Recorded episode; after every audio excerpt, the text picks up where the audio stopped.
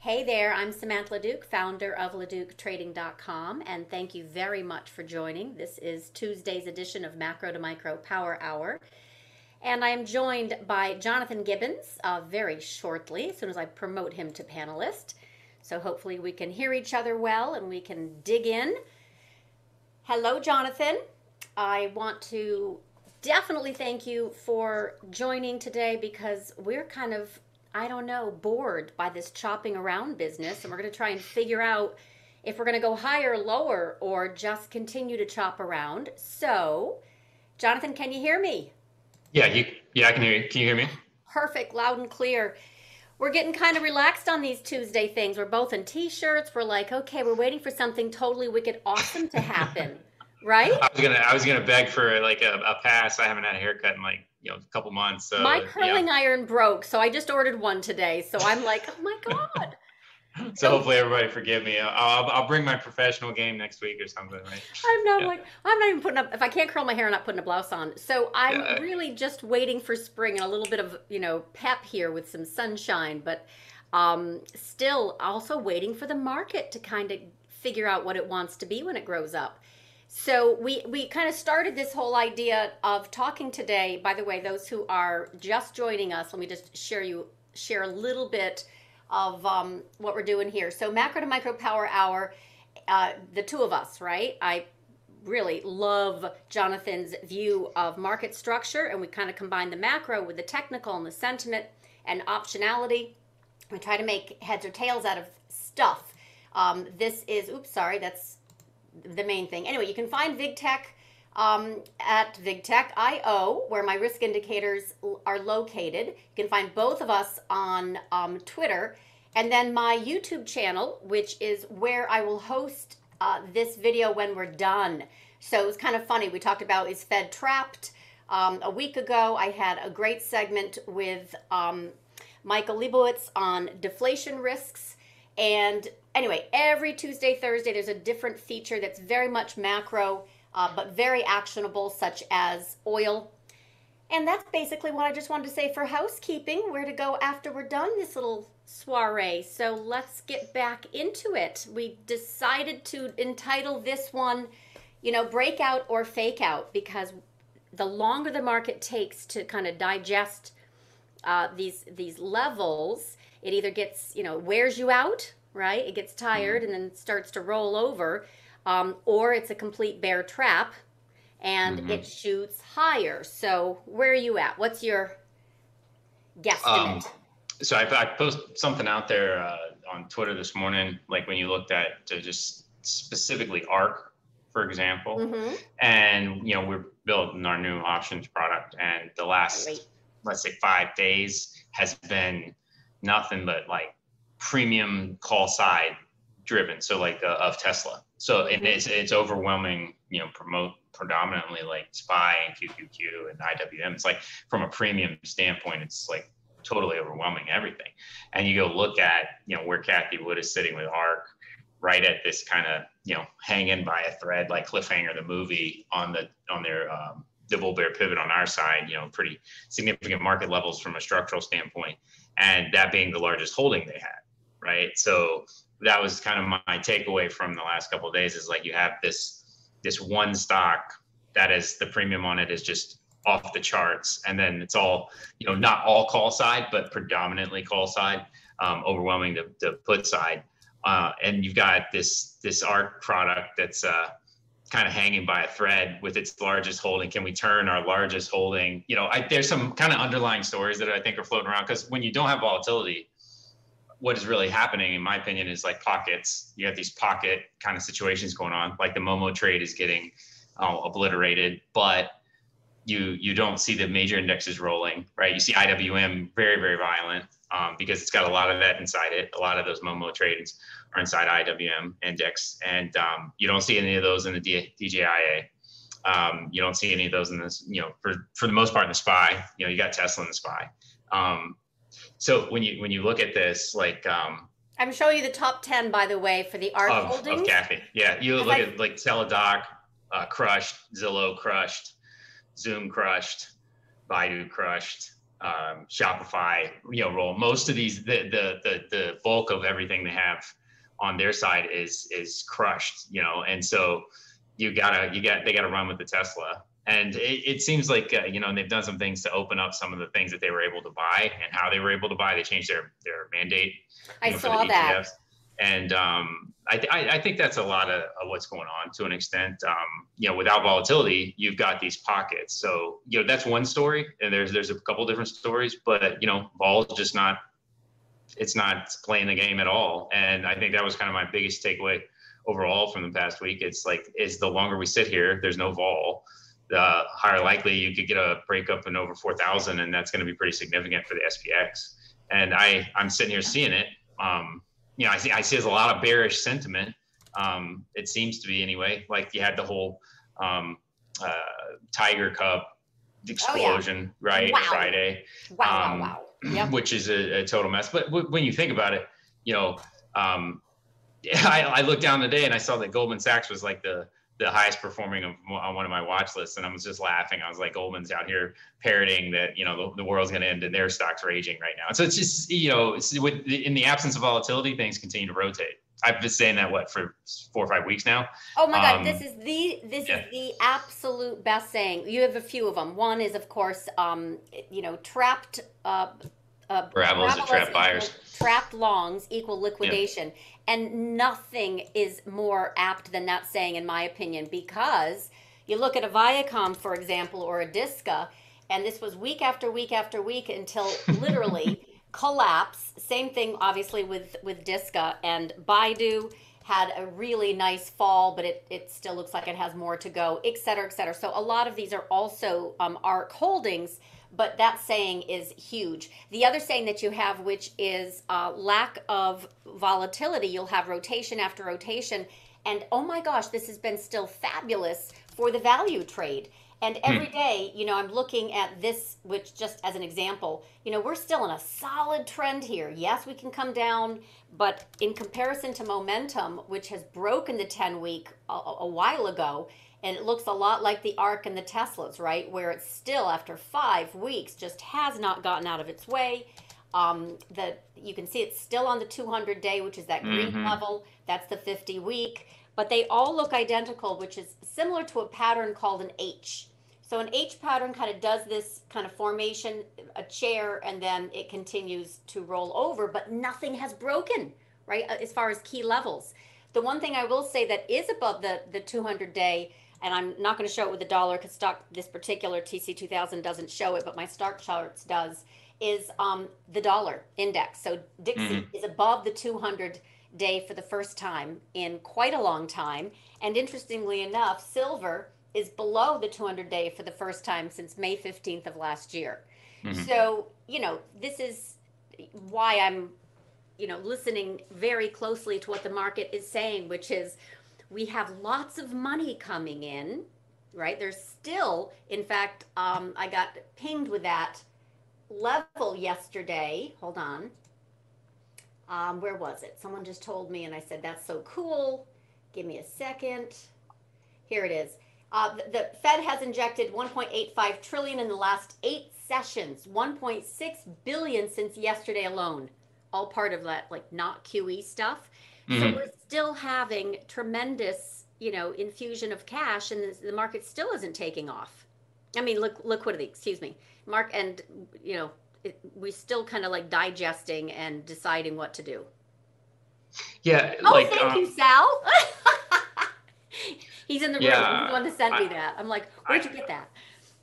I'd say like you know, um, you haven't had anything except pockets like like you got the you got the um the Tiger Cub thing as a pocket. That's not like a predominant like it's not going to market breakdown, right? Um, then you've got uh, um, the Teladoc stuff, the Triple D stuff. You've got like all of those stocks and ARK. It's like a singular story. I mean, you know, ARK is the size of of Vanguard. Uh, you know, was not now, was, but like yeah. you know was. Um, but not the entire market, right? Like um, there's so much passive um, capital that's still kind of on the buy side that that it's just you know the one time frame purchasing and then you don't have the volatility you know you don't get the displacement without the volatility So all these things are like almost shaking themselves out. You know, the soft, the weak hands get shook out. You know, Tesla trade is kind of a, a, a singularity, but then it cascades over. But it's still singularity. It's its own trade, and so none of the major indexes have broken market structure.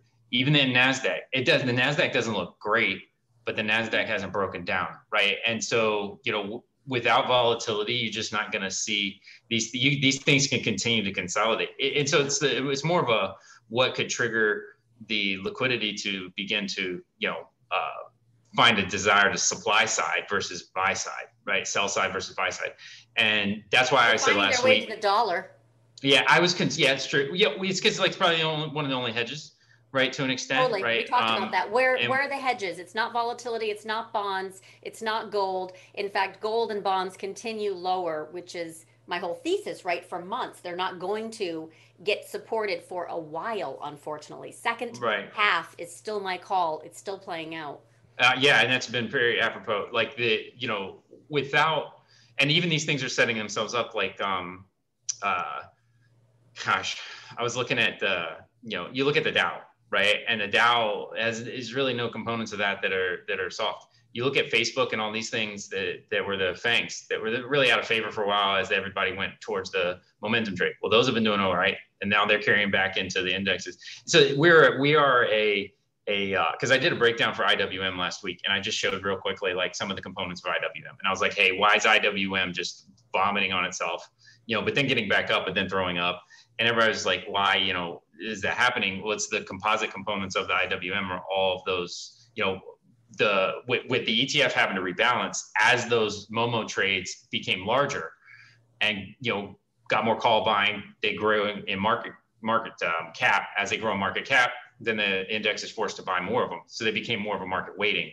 Well, as that's getting flushed out, IWM's real violent because now, and, but we'll have to see how that shakes out as those like Teladoc and all that kind of stuff now have gotten crushed you know, will they, re, you know, kind of reverse their weighting? Is this going to be natural kind of uh, rebalancing for these indexes, or is this going to, you know, take a, a, bigger hold on it? And I, I think the biggest. Think, go ahead. The biggest gambit of the whole thing, and I, you know, I go back to it, is if there's no volatility, if you don't have volatility, then the the passive indexation, the volume of uh, buy side transactions will just simply continue to provide float.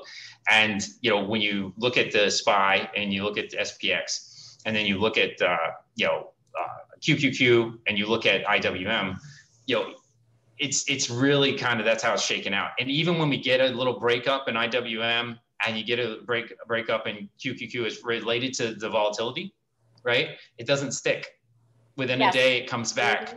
And as long as you see that, you're going to continue to kind of get hit. If you're shorting, right, you're going to continue to see this just buy that's really a it's really aggravating buy right? To you because you're like, this should break down. It should break down. It should break down. It's not going to break down until you see the volatility step in. And I'm just completely convinced of that until you see the change in the structure of the options, which is the number one reason why we wanted to build an options product that was past flows, right? Go past flows, right? Go and look at the actual, how does this thing laying out? Because you can look at this and you can see it. It's still call side.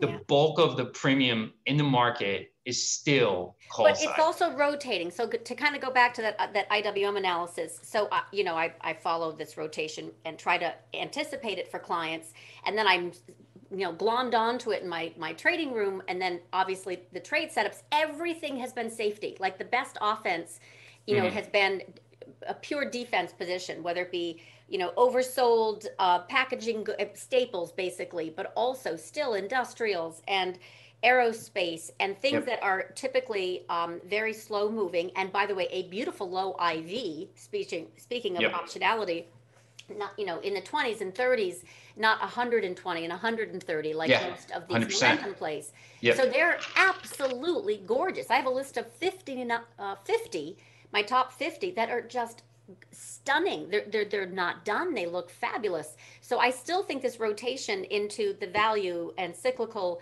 trade is still very much alive and it's also forced some of this factor rotation from momentum into growth hedge funds had you know still their worst quarter um, some of them blew up um, you know like last week so where is this where is the rest of the risk out there at first it was Credit Suisse was only going to have 2 billion exposure. Now today it's 7 billion. More estimates are coming in that this isn't, you know, isolated to the four primary banks, but it's, you know, obviously other hedge funds have been practicing this, you know, ultra leverage type of routine. I personally it's it's fascinating to me because the air pocket of of leverage or the pockets of leverage create air pockets of risk so we saw yeah. that last week with the China plays and the, the you know the Viacom and Discovery, um, and it was straight down, fifty percent haircut. Mm. Now they do look very viable for bounces. I can see calls of size coming in. I can see put selling coming in, and that's a great strategy. But the the the, the fact that it's busted, it broke, right? It, it mm-hmm. technically mm-hmm. speaking, the sentiment yeah, yeah. how many people were were kicked out, you know, with their stops after a 50% crash in a few days. That was what feels like that could happen anytime and to other sectors as well. But I'm, I'm also, um, I, have retweeted that the retail call buying has definitely been cut in third. Completely, yeah, yeah. You know that that's that's down significantly. Robinhood, there was a uh, something I shared the other day. It said Robinhood was in the top 20 at one point in App Store and Apple App Store, and they're not even in the top 200 or something. So don't quote me on this, like 100 or 200. is like it's gone way out of, of favor. Having said that, there's still a significant amount of retail interest, and then there's a significant amount of options buying that's taking place. But what's you know to me is a bigger question, and I think Griffin, Ken Griffin, addressed this last week too, and he you know he's you know you I follow him very closely. it was a, a, a Financial Times article Okay. And um, they interviewed him, and they were, you know, what was his number one concern is inflation, like like real inflation. He's like, and I think that the real inflation is the the probably the primary risk to everything because that will handle rates in a totally different way. It would be forcing the action, like we've talked about extensively. So, you know, I, I in the absence of vol, you're going to continue to see inflation continue to tick up, which is probably you know you can't you can't make everything you can't they can't create balance right and so we are imbalanced at this point um, across the board and like you know the houses i saw houses were i've seen like five or six articles in the last 48 hours of 125 bids 75 bids oh, 85 bids that. 95 canceling bids. yeah home builders yeah. canceling contracts with inflation clauses but the interesting right. thing to me is at the same time that inflation and you know we've been on this talking about uh, real and per, uh, perceived inflation expectations the um, Eurozone report comes out. I think tomorrow we have um, the Amazon uh, union uh, organizing vote, if you will, on Tuesday, which could impact um, wage inflation, right? I mean, if it spreads, it's got to start somewhere. Um, the, the, the whole thing, though, right now to me is what does oil do? I know we're, we're still stuck on mm-hmm. that. The month isn't over. Um, but I still see some weakness in oil before it shoots higher later in the summer. Um, and I think we can have that kind of short, um, the heck is this thing I'm on right now? And we can have some short pullback in, what the heck is that? Sorry, uh, Loom just popped up on my, um, mm. some strange errant app. So I had um, this expectation, obviously, for higher yields, a higher dollar. Um, but I think oil right now is in a really big chop area that's a little bit dangerous. It can pull back, pull down those inflation expectations as well, right before it shoots up like hot fire flames. so, yeah, totally, totally. But we'll yeah, probably it, hear the narrative in the next month of how, oh no, deflation's coming. You know, if oil does roll over down to that 53, if crude rolls over down to that 53 area. But I think that it will solidify and, and test it again higher. I, I, I want to go back and answer your question a minute ago, or your, you kind of reference your statement, you know, when those, those, there's the air pockets of risk, mm-hmm. right? You know, ultimately, w- when there's no market action on the buy side and sell side, so you just like everything is a buy the dip, right? When you get tested, right, across the board, you just get those zeros out right? Like it's going from, you know, here to down 50%. And that's, you know, we've seen it in the broad market. It's a little bit harder to see that action happen and a little bit more violent and, and prevalent than in the single stock market. So like a single stock, it's easier for it to get wiped clean than it is for like the, the the whole index itself to be wiped. And so, you know, with the indexation functionality as a market structure, where they're, you know, taking this out and putting this in and rotating in all that passive infrastructure that's, uh, you know, indiscriminately buying. They're not indiscriminately selling it until you get real volatility. So until you get significant volatility, there is no indiscriminate selling in these ETFs for the indexation ETFs, the major indices, not not like even like Cathie Wood, like she's so concentrated that it, it's you know once that once a ball starts rolling, it really it really starts rolling and gets overemphasized. So I think you know where I was going with it is the concentration risk is probably the better, bigger risk at the moment than the indexation the index risks, right? Because these concentrated positions can get liquidated very quickly. The index positions, because they're balanced across the board, until there's significant volatility where the ETFs by rule are selling, right, at their at their markers at the end of the day or at the beginning of the day, then you won't see that index kind of roll situation. And I know a lot of people are like looking for that, but you got to, I think you got to peel back how these things are constructed and what is inside of them for the big indexes mm-hmm. versus maybe like a, a, ARK which you can look inside and it's all the same stuff you know and it's it, it's leverage on top of the same stuff. And i think that's really you know when you look at viacom and you look at the ones that the rest of the ones that have blown up in the last couple weeks um, any of those momo trades the same thing. Those singulars can get lit up real quick. And that's what we are seeing. And so i think that is a big change and I want to identify. It's like I'm not sitting here being a bullish person, like, hey, this you know whole thing's going higher or what have you. I think from a market structure level, it can go up higher above the 4,000 level, even 4,400, 4,600. Um, the Dow can hit 35, 37,000. You know, these are with without volatility, just based on the way that things are moving. But if you look at what has changed, what has changed is now these concentrated positions are falling apart, and they when they fall apart, they fall apart quickly, a few days when you looked at uh, uh, ARK, for example, it's so concentrated, and I showed it in the um, chart I, I, gave that it was it was February 20th roughly, and it broke these these market structure parameters, and it just kept going, and it's it's really been a fight. I mean, they're fighting tooth and nail for that, but the problem is they're not they're not balanced. And then you look at like I know a couple people have put out there like the space one has like things that aren't even related to space, you know, in that ETF. So it really is like um, uh, something that I think is really important at this point to look inside of the composition of these indexes as you're starting to like, you know, look at where the market structure is going to turn, break, or or hold um, on these higher levels. Because if they are balanced, then you've got that value rotation that you've been all over. Then they probably will continue to get that indiscriminate money rotating inside them and to them. But if they're not balanced, they have run a high risk of getting getting uh, blown up. Which I think, you know, I haven't done anything with it because we've been working pretty hard on building stuff. But like, I think it's probably something that people could explore right now, and that you could look and see what's really concentrated and what is what is not so concentrated, and the what stuff that's concentrated could be really good plays. And I think that that is like it, it's more of a market of pockets to me until the indexes are forced to liquidate. And so you could be getting alpha in the pockets where people are definitely overweight. And so I, I wanted to just circle back on that and, and kind of throw in my two cents because I think you were right that there's significant risk. And I think that it's in highly concentrated uh, ETFs and highly concentrated positions. And because we've been on this ETF um, kind of growth spurt for like uh, five to seven years now, we have so many you know uh, so many ETFs that really all hold the same things or really hold concentrated things. So they're not like you know spread out pop you know uh, indexation. They're really kind of it's like basically a basket of the same stuff.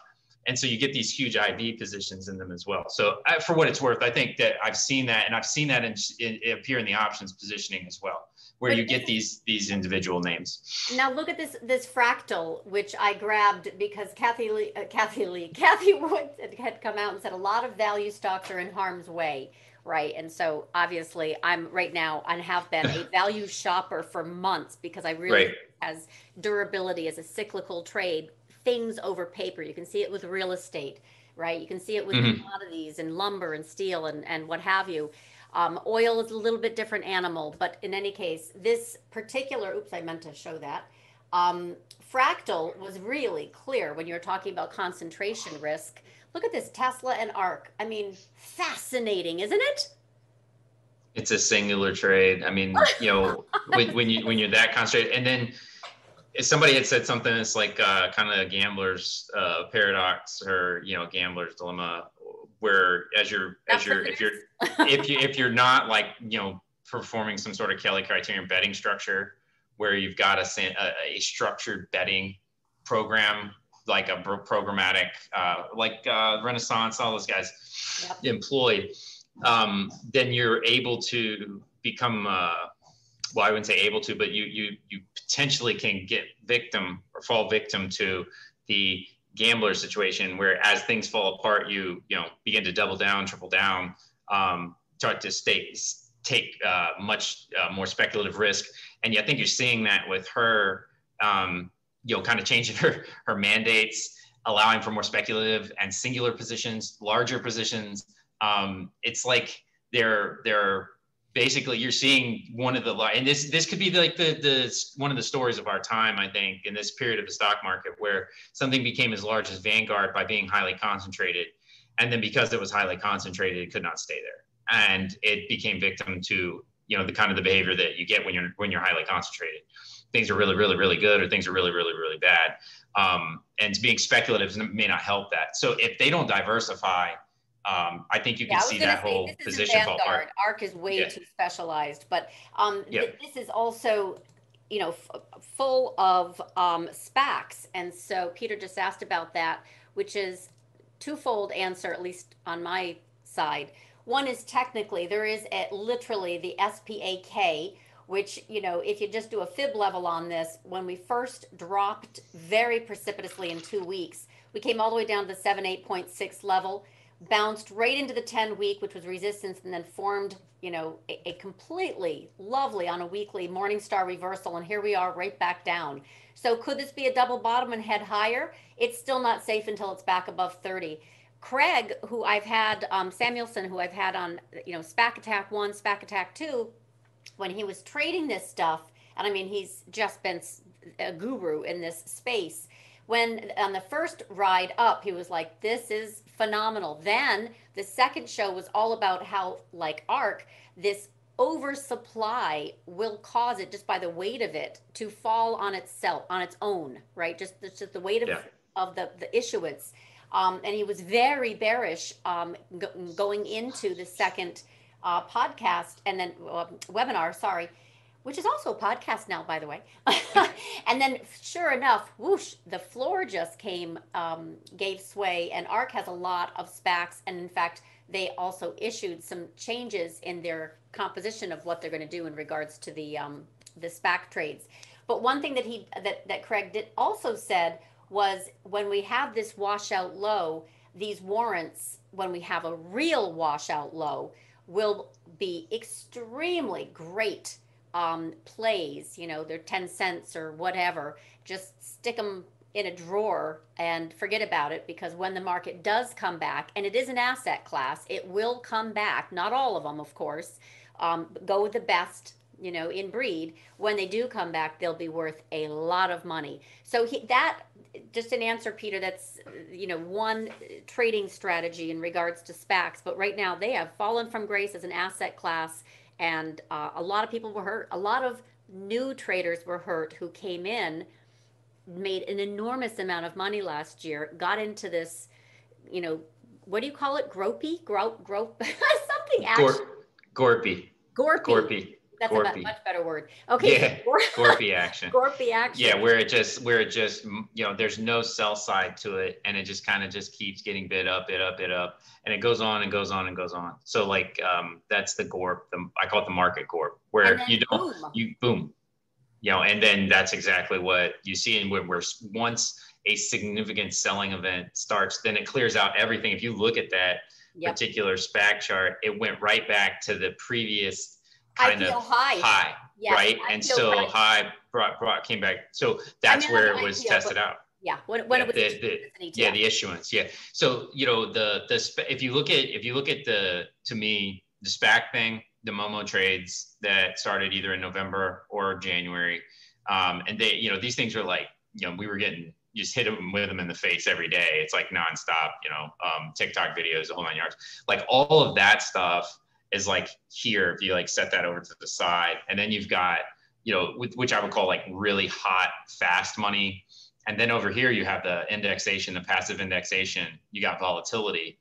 Um, that whole that whole sphere sphere I, you know would say. And then you have like Cathie Wood and the concentrated positions over here. They, they're all different things to me. Like um so like you are seeing you know and we talked about legs of the table getting knocked out and what continues to carry this bull market on and we're we're kind of I think we're we're totally in the final innings here because you're you're starting to lose your retail like uh, chasing you know new nouveau you know trade uh, situation. I've seen more like you know I can't believe how much money I'm losing uh, posts in the last couple weeks, and I'm just like you know how what are they you know what what were people like mass levered in Teladoc? You know I mean you know I liked it. What, Are you, know, kidding?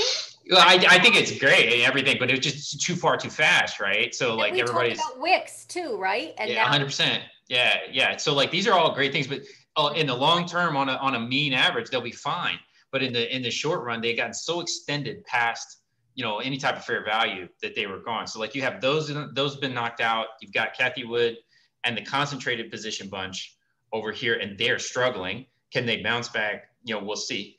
Then you've got um, of the passive indexation ETF environment that's still chugging along, and without vol, and that is the biggest one in the room by by far, and the institutional order flow as it relates to options, and and that is the largest players in the room, and they're still bullish, and they're bullish because inflation, right? Until there's some significant change. Now we're kind of getting to the tape I would say to the tail end of this thing where you know there's you know Biden changed his uh, thing from three trillion to four trillion on the infrastructure, and then they're throwing out another stimulus of some kind next month. I, you know, there is some breaking point, and that's what Griffin was saying. It's like you know you got to be on the lookout for that, and that and that indexation. So if everything else under underneath is falling apart, if all these different pieces are falling apart, then you know it just there is only a, mo- a, matter of time before these real ones are put to the test, right? Um, and I think that's really where we're at at this point. Did you see the um, article that I uh, tweeted, but also just put in chat? Just wanted to get your thoughts on this. It is the, ro- the, the rotation, for lack of a better word, from passive to active investing again. So it was an article that popped up that caught my attention. Uh, the resurgence of active trading. Maybe you know these guys. Um, yeah, Anderson okay. Works. Yep, yep but I really this this is interesting to me. Equity funds, active versus passive, they are starting to catch up.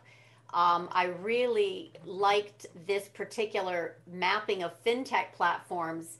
You know, we we I, I only know I, I don't know some of these, but I know you know all of these. Mm-hmm. mm-hmm. But they're definitely seizing on this whole, you know, revolution, if you will, of folks coming in to manage their own wealth. And by the way, women have opened up more accounts at Fidelity over the last year than men.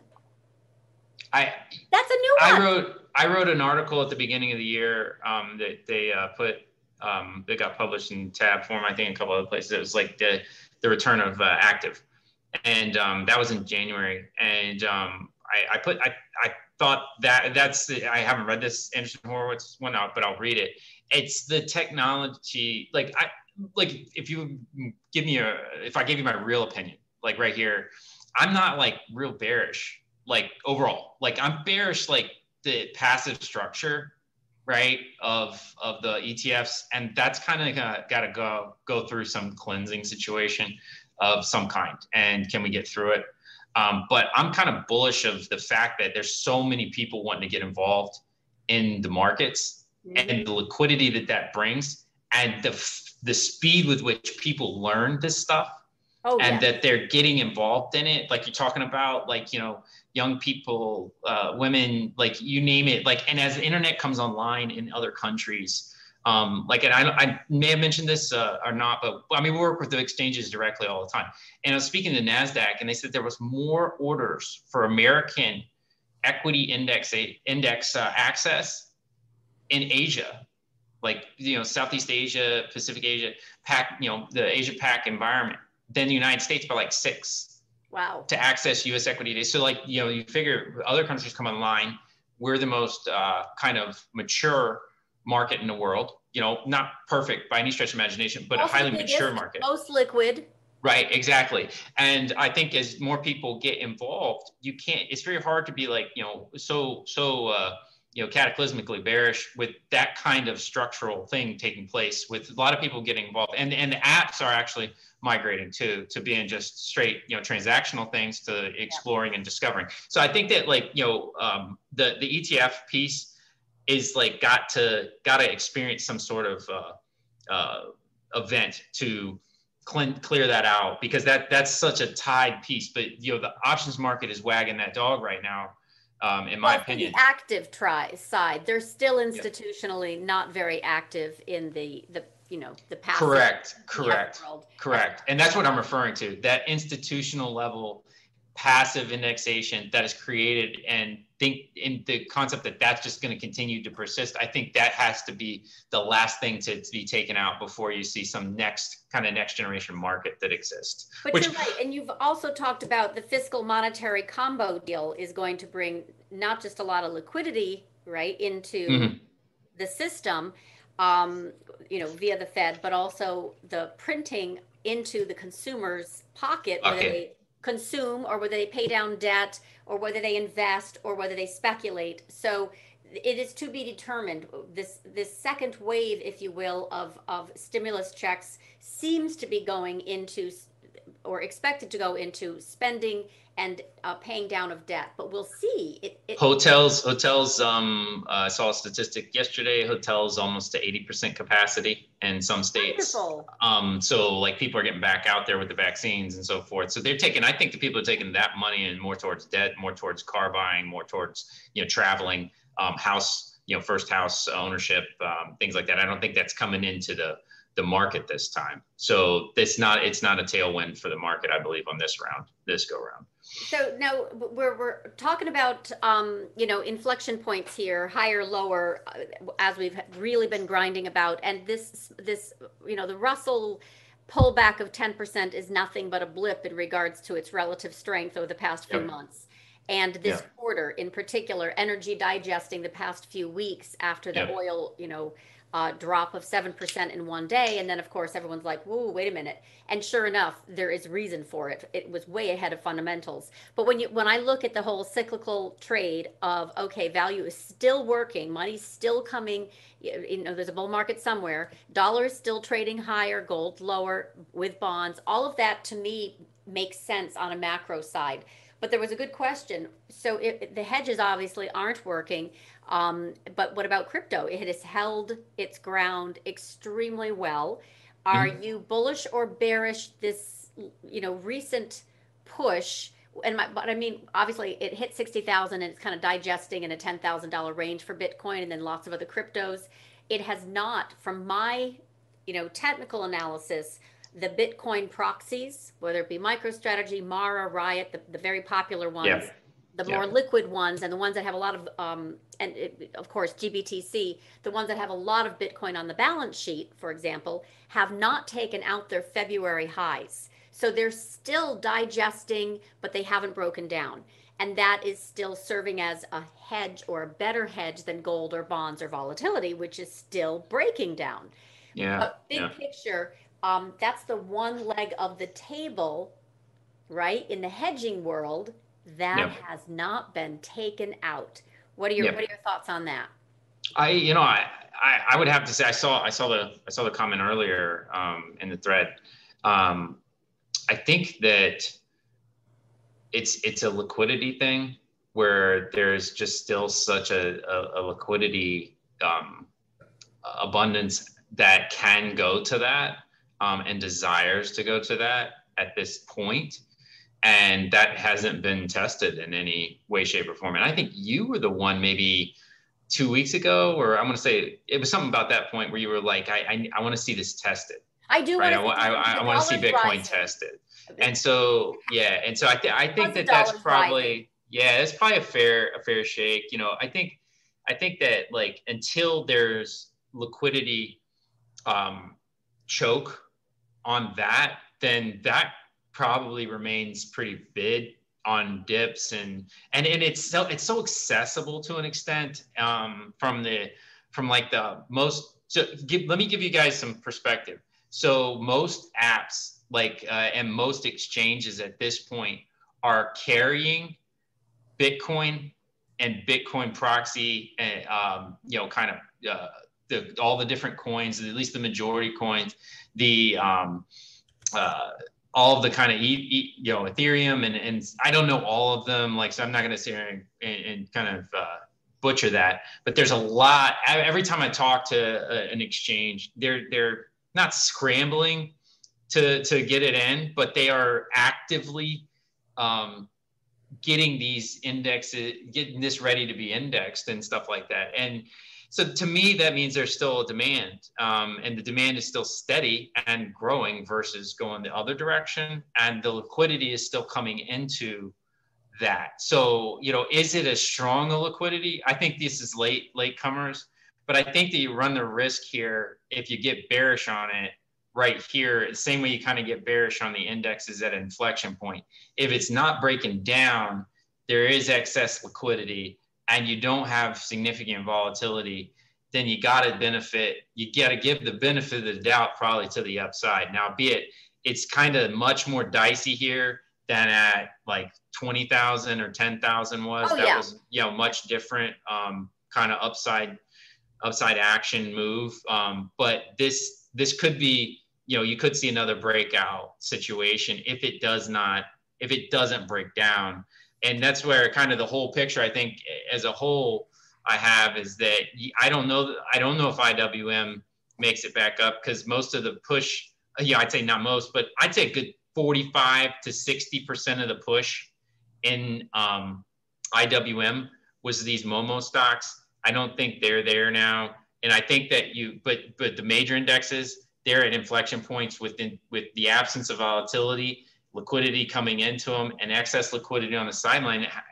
To take a short side bet is is pretty it's pretty uh, that's speculative in my point. Let me go over a few few notes though. I mean, I'd say the same thing. Bitcoin. That to sum up my position is I I, I find it hard to short that right here. I don't. Yeah, we, we have it hasn't broken. I completely agree. Yeah. But as a hedge, I mean, one thing uh, that um, a comment in chat was that institutionally, it is not a crowded trade.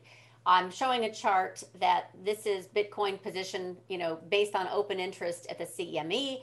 Um, mm-hmm. These are futures contracts, and obviously, it has traded like a commodity. So for me, Bitcoin trades like a commodity. And why I said I wanted to see it tested as the dollar goes up, which was the thesis, right? 93 and then 94, then 95 in the DXY I wanted to see how Bitcoin would process that because it's dollar based. Um, I want to see how that how that does. So right now, this is very you know busy and strong trend that has not broken. We do have the Bitcoin mini futures coming up May 3rd mm-hmm. that just mm-hmm. got announced, I think today or yesterday. So that is uh, some will say, oh, that's going to be the shorting opportunity when it becomes, you know, the mini Bitcoin uh, futures is like one for uh, one tenth, right? And the question is, will retail really be trading futures? No, yeah, I I don't think not at all. So, so you know, because you if you've seen a futures push, you would have seen it in this last retail push, and you didn't see that. The the the, the push was to options. So retail's got their hands and arms wrapped around options, and so are the apps. So no no apps that I'm aware of are actively trading but the futures. dollar is still moving higher, right? So it just just broke out. Really, this is a daily, but I've been showing this chart, and you know, I'm still both um bond and gold bearish. This is gold inverse, right? And this mm-hmm. is the dollar. So this is just taken earlier. Um, we're still moving higher. I, I mm-hmm. still see this is 93. Um, obviously, I'm wrong. It comes right back in, but we're still moving higher. Let's see what Bitcoin does. And then this was uh, pushed out. Big picture from Plan B. Anyone who follows this, I think, knows who Plan B is. Uh, 100 trillion is his uh, Twitter handle. And his quote was We are only four months into a bull market and nowhere near the end of it. Bitcoin is just getting started. So it is very tough to, um, you know, discount it as an asset class. It definitely doesn't have large institutional sponsorship, but it definitely has a large, um, you know, retail, uh, what do you call it, stimulus checks, excitement went into it as well, and it trades like a, a commodity. It hasn't been tested, yada yada, and it, it still has the well. Let, let, I'll give blessing. yeah, I'll give you I'll give you a couple I'll give you a couple uh, thoughts on this. You can't get institutional acceptance with such a standard deviation right? So that's part of the problem that you're not getting as much institutional acceptance because it falls outside the risk parameters. So it's hard for them to allocate to it um, when they when you see a 20% drawdown, a 20% rise, 30% up, 30 yeah, that that is like one of the major issues with it getting to you know the major warehouse level of acceptance and until that changes those models aren't to they're not to buy it just sheerly out of rules, right? Like um, you are seeing hedge funds, uh, you know, take positions in it um, to not to avoid not being invested, but that's still not like a, a, a concentrated speculative position like a MicroStrategy.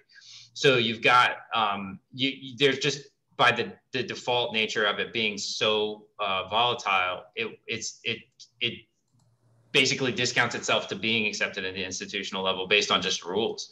So that's going to be something that holds it back, um, which keeps it to you know uh, it's still going to kind of you know be be not manipulatable, but it's controlled by you know something that has a finite set of of uh, you know units right and that doesn't have all the players in it and that's why i say like you know, people say like, oh, wait until the institutions get involved. It's like, then, but they don't put the, the asterisk on there that institutions can't get involved with something with a high, that high standard deviation at all, and they have to change the rules. So like those are those statements don't throw that out. So what's happening with Bitcoin is, you know, you got players in there that are that are sponsoring companies that are potentially, you know, taking speculative positions. So Morgan Stanley uh, has been involved uh, in a lot of things over in China, and that name keeps popping up a lot in the circles with you know sponsoring companies that are taking speculative positions. So I think that there's a that's kind of a little bit of a workaround that's taking place with that, and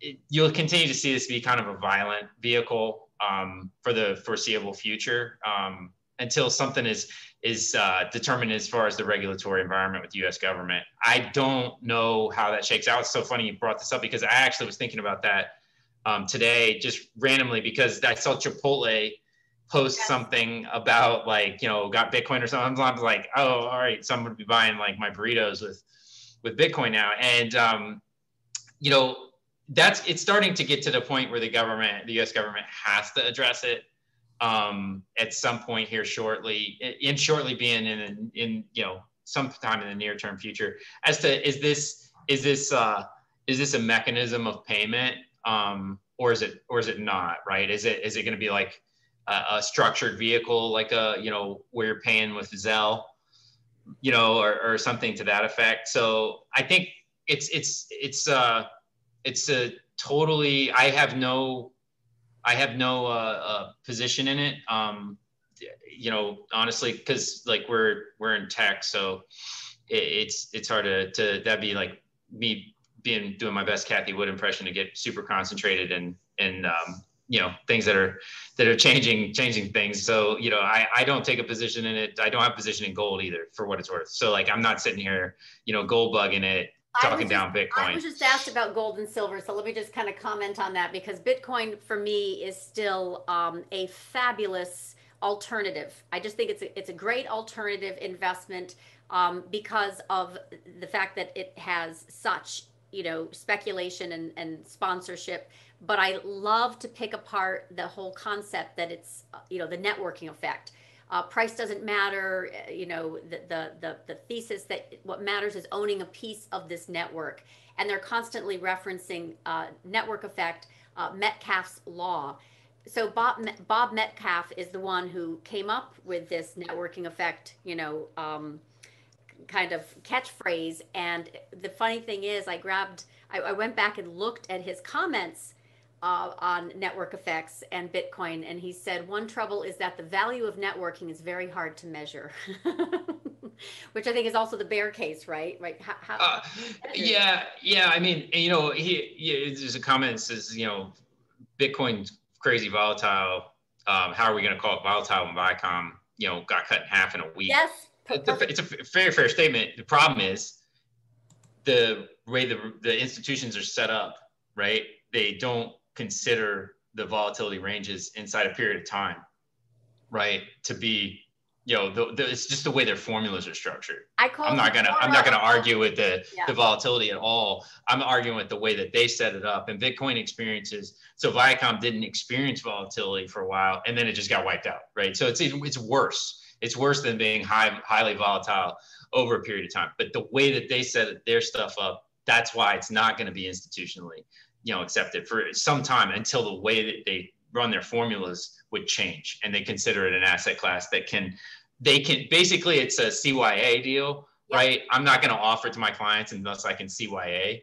That's the problem, and nobody can CYA Bitcoin, especially when they can't, you know, can't figure out exactly.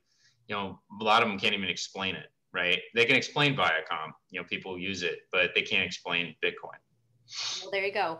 So uh, on the the gold and um, silver trade, I am still bearish and bearish bonds too uh, there's been no stabilization, no pattern, yeah. um, no you know higher real yields to you know justify anything else than just continued chop choppiness and droppiness in the precious metals.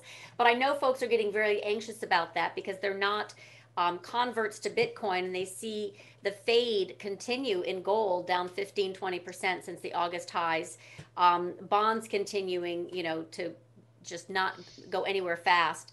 Um, and silver was the last one to fall. So this is kind of interesting that we actually had a, a, a, solid drop below the 200 day finally in silver, um, and not since May 15th. So, and interestingly enough, it's tracking the, the strongest with the dollar. The dollar for the first time since May is above the 200 day. So mm-hmm. anyway, I still see both um, the, the bond and precious metal trades lower for the next quarter. And then Q3, they will start to get defended. And Q4, I think they'll be much, much stronger.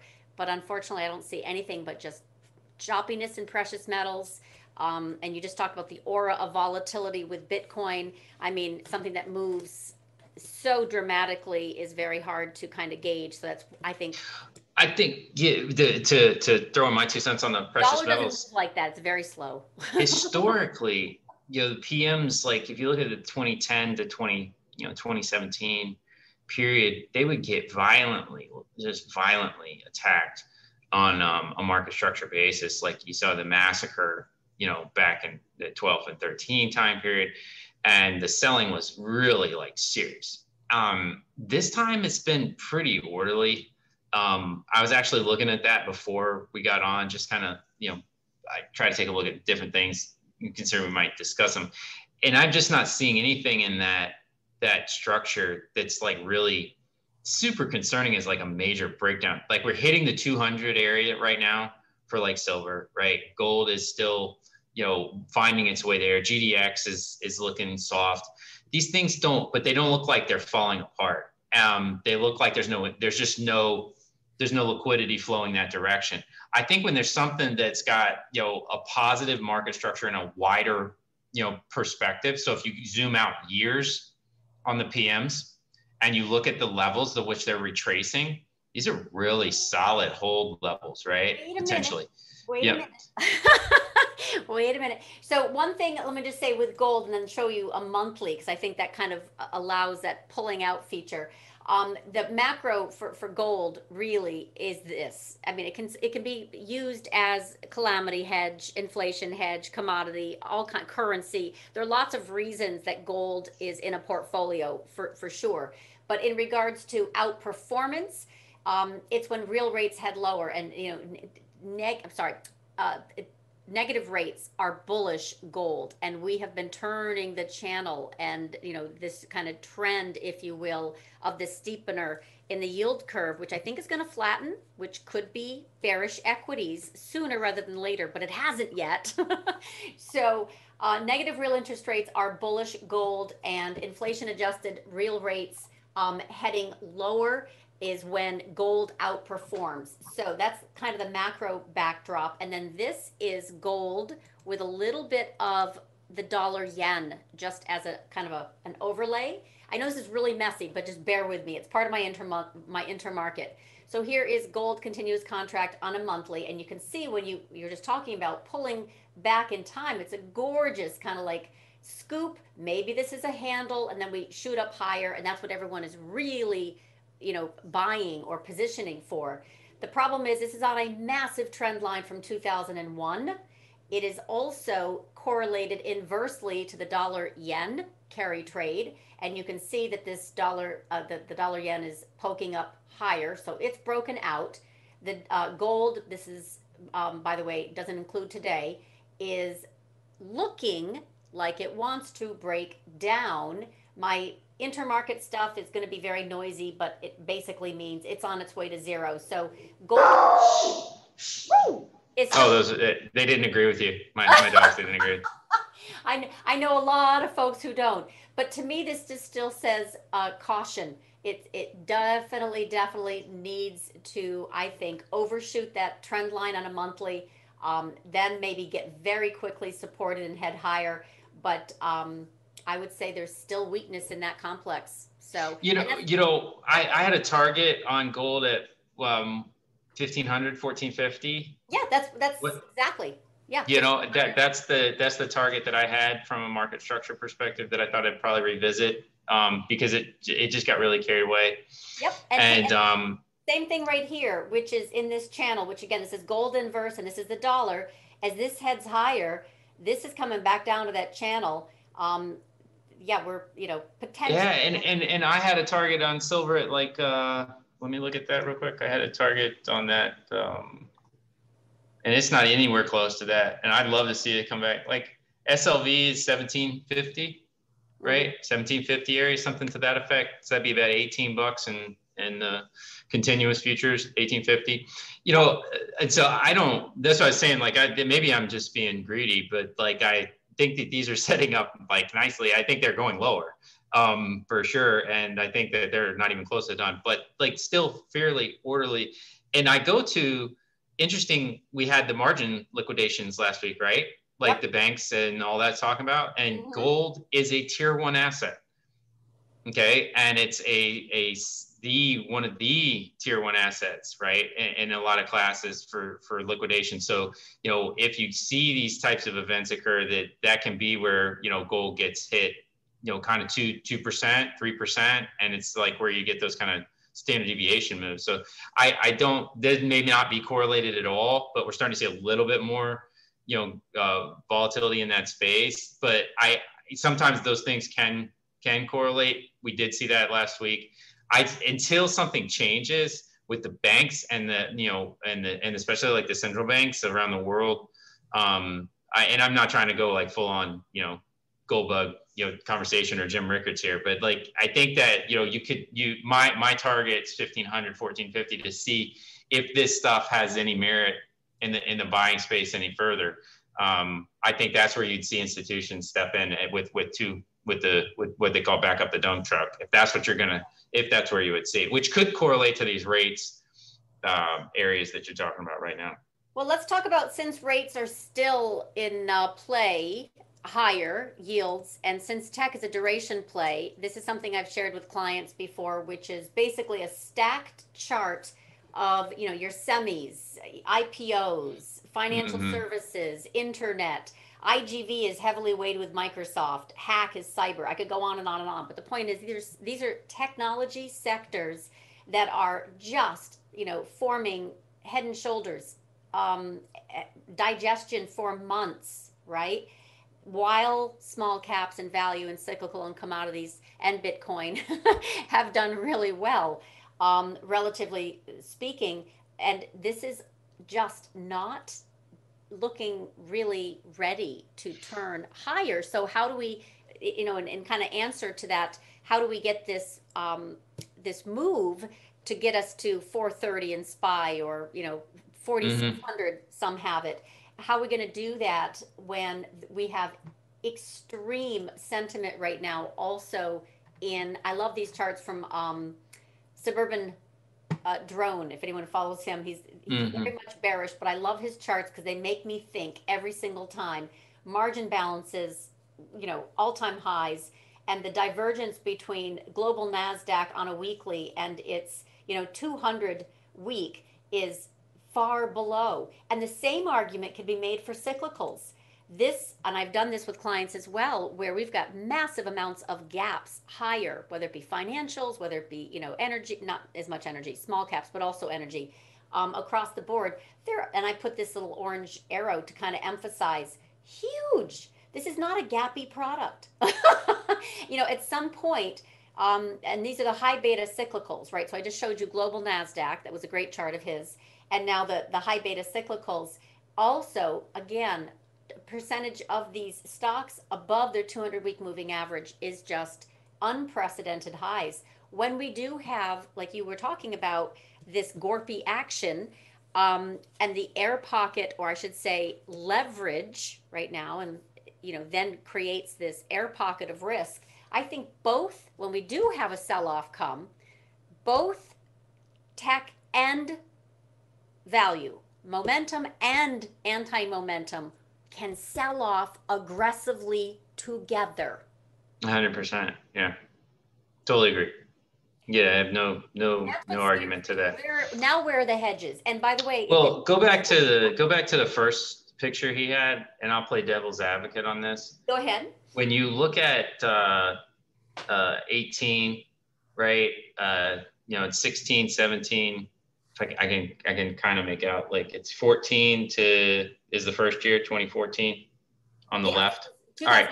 So Robinhood becomes very, very, very prevalent, like, you know, uh, 18 and on, right? Um, 17, 18 and on. And that's right, really after that 16 area. Yep. And so you have a whole new kind of universe of people that are you know getting into the market and taking on margin that weren't even in the market Correct. and so sometimes when you look at these statistics i don't want to call them like you know uh, chart crimes or anything like that but it's almost like you, you got to like add a second level of information in that in the sense that when did these what are the other ramifications that could lead to such a high margin environment right so robinhood doesn't even require you to fill out paperwork right? Like TD Ameritrade does for for margin. You just simply do a couple of clicks and you got it. So that did you know it did contribute to this. So we are at a high level, but we're at such a high level. How how much of that is like actually you know concentrated to there, or is it because balances have increased? 150% well, at the institutional level too where people reason. people keep taking on margin like if you're if you're at like a Raymond James and they're like hey you can take on margin too. So people are net long, which I think is a negative thing. I don't, and don't get me wrong, I'm not cheerleading the situation. I'm just saying that what can take it higher is that exactly the thing that's taking it higher at the moment, which isn't necessarily a good thing. It's just that it's inflows that are sitting there because the equities have gone up and the equity in those accounts has gone up. And so the margin allowances have gone yep. up too. Right. And so it's, it's a feeding loop that, that I don't really, that's to me honestly it's the liquidity yeah i'm not yeah. so much worried about the margin as i am the leverage. So well look like once everybody flip like once once you got an account you've got two million dollar account you've taken on more margin on that right? And then you get have then you're you're zero real quick right? And so you know to the viacom point a few minutes ago if you're holding the wrong stuff and you get half, then you're on margin, then you're lit up, and that's the end of the show. Yeah. so that can happen real quick, and that's exactly why you're right that at some point it all will sell off together um, because of the way that it's rolling together. But you know, be, it, it make hay while the sun is shining is how they're structuring this stuff, right? Why why be why be short? Like to you know, I have a I got an anecdotal call the other day. I wasn't long enough, according to my my brokerage. you weren't right? long enough. I wasn't oh, long oh. enough. yeah, I wasn't long enough. So you know, quote unquote, like you know, you know, you you, you should be taking on more. You could you could take on more. You you you you're you have too much cash. Houses and taking cash out. It's the same kind. Yeah, of, you've got too much cash, right? Yeah, this, so it's like yeah. Yeah, but this is also, you know, the the article that I just had um, screen shared is long short hedge funds, um, even though they're you know off if you will, because of the, the, the that growth value momentum factor rotation, they have been still 201% leveraged. So mm. yeah, no, I mean we're levered up We're, we're levered up, but we're levered up across the board. Like we're levered up across at the, the board, and it wasn't the just government level all the way down, right? It's it's Yeah. it just it's all levered up. the Robinhood GameStop, you know, was levered. The Tiger Mhm. Tiger Cub uh, family office was levered. Hedge funds are still retail is still everyone's levered. and, if they're not levered volatility- enough, they contact you and say, please. Volatility to me, the last thing I'll say, volatility will give you some inclination that there is some trouble, and you're seeing none in the term structure. And in the SPY, you know, SPX and the Dow Jones, and you're seeing some in the in, the- in, in the, the IWM Russell, right? And then you're seeing a little bit in the Qs, but that vanishes pretty quickly until you see vol like really like to pick up to me Yep. then you you just it, it can it, it can be a little bit before it starts to turn over now it will catch up it will catch up because once everyone does get nervous they're going to get Yes. nervous simultaneously so, so this so is my you'll see it warning. compress So yeah. this is my warning, uh, and I think, and I, we've already talked about this, that volatility for me anyway is going to have waves through June. And Mhm. I think June is going to be potentially, you know, some buying opportunity. But for right now, I think this is going to be waves, big, you know, volatility bursts, and they get sold, another big volatility burst, and it's going to be like that for a few months. But here's just an example of intermarket when you're talking about there is no volatility. So here is right up here. This is the, you know, this is this is Nasdaq. By the way, this is a, a McClellan summation ratio, and it's intermarket, and it's really busy, and you don't use this every day. But the point is, here's Nasdaq up here, and here's the selling under the surface. And traditionally, when this hits zero, it's not at zero right now, it's at 1468, doesn't matter. But when it hits zero is when we get volatility. So I Mhm. use this as an indicator of okay, so we still haven't had, we've had lots of selling under the surface, right? But we haven't had any volatility yet. So I use stuff like that. And uh, just as kind of like, because we do this every Tuesday, and, for, and if you join, I kind of, sh- you know, join in both conversation or listening. I'm grateful. Uh, Jonathan is grateful. We, we love kind of figuring out the, the puzzle of the market. And one thing in particular that I am puzzled by is the strength of the market backdrop when it intonates over and over that it's going to roll over at any point. And this is a case in point. NYSE, which is a composite index I happen to like to chart, has been like, look at this, look at this tease. One, two, three. This is the MACD. Still, still hasn't rolled over. Extremely overbought. And yes, stuff can play can stay overbought, you know, for a long time. But remember this, we talked about this, you know, months Mhm. ago, and it still pulls back. It's like stair step. That's what worries me. Is the higher this goes, the more gorpy action, you know, the more para- parabolic that it goes, that equals trapped longs, equals li- liquidation, equals Viacom type event. Maybe, hopefully not. But the point is, I can see this coming crashing back down. Eventually, hasn't triggered yet. And the same thing, you know, when I do my intermarket, which is the percent of stocks above their 50 day moving average, Mhm. we're talking 2018 here, right? Here we are. This is where we broke out. I'm like, dang it. And here's this trend line from guess what? March 23rd, Fed intervention low, right? We keep coming close, but we haven't failed. And when we do, it's typically boom, right? So, th- and that was, um, by the way, January 2018. This was October through Christmas Eve massacre 2018. This was 35 days and 35% pullback between February 24th and March 23rd. What's coming next? so yeah I, I keep doing the same thing with you. I'm like looking, going, okay, we could go higher. the, the, the, the difference that that i have But it's the- versus those areas is just there's just no like no vol and the options are just all call side even when there's the slightest kind of drawback you're seeing just this massive and i and when i see something change like that i'll be the first one to jump on the gas because like i'm i'm much more inclined to be bearish than bullish in markets. It's just historically how i've always felt because it's just so much more fun and fast right to be Yeah. long vol and and and short short indexes.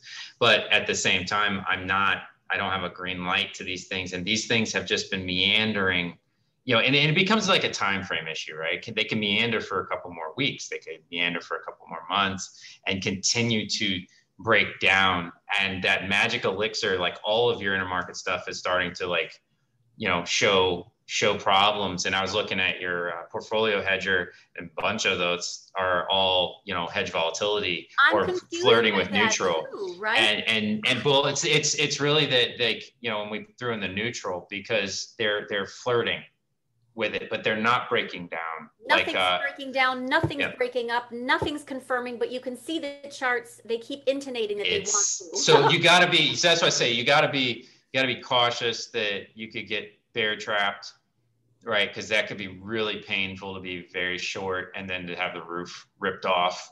Um, although a lot of you know, so you just got to know your levels of if I'm if I'm short, know my levels where I got I'm gonna have to clear cover and get out because they're gonna rip it'll rip but because of the the one time frame stuff. But if not, it could go it could go like it very much could go anytime. But at the same time, every this every word he just wrote in in chat just hanging as long as the fed balance sheet keeps going up and i've heard estimates you know from you know 7 to 50 trillion if needed then it's going to be hard for crashes to stick they may be episodic events but they will be bought now that's what we are expecting but yeah. in the meantime it could be very dramatic right? Like a Viacom, not per se, not I'm not saying we're going to drop in half, but my point is when the, it happens, it forces folks out of the market because then they become uh, un, ill-equipped to handle that kind of volatility.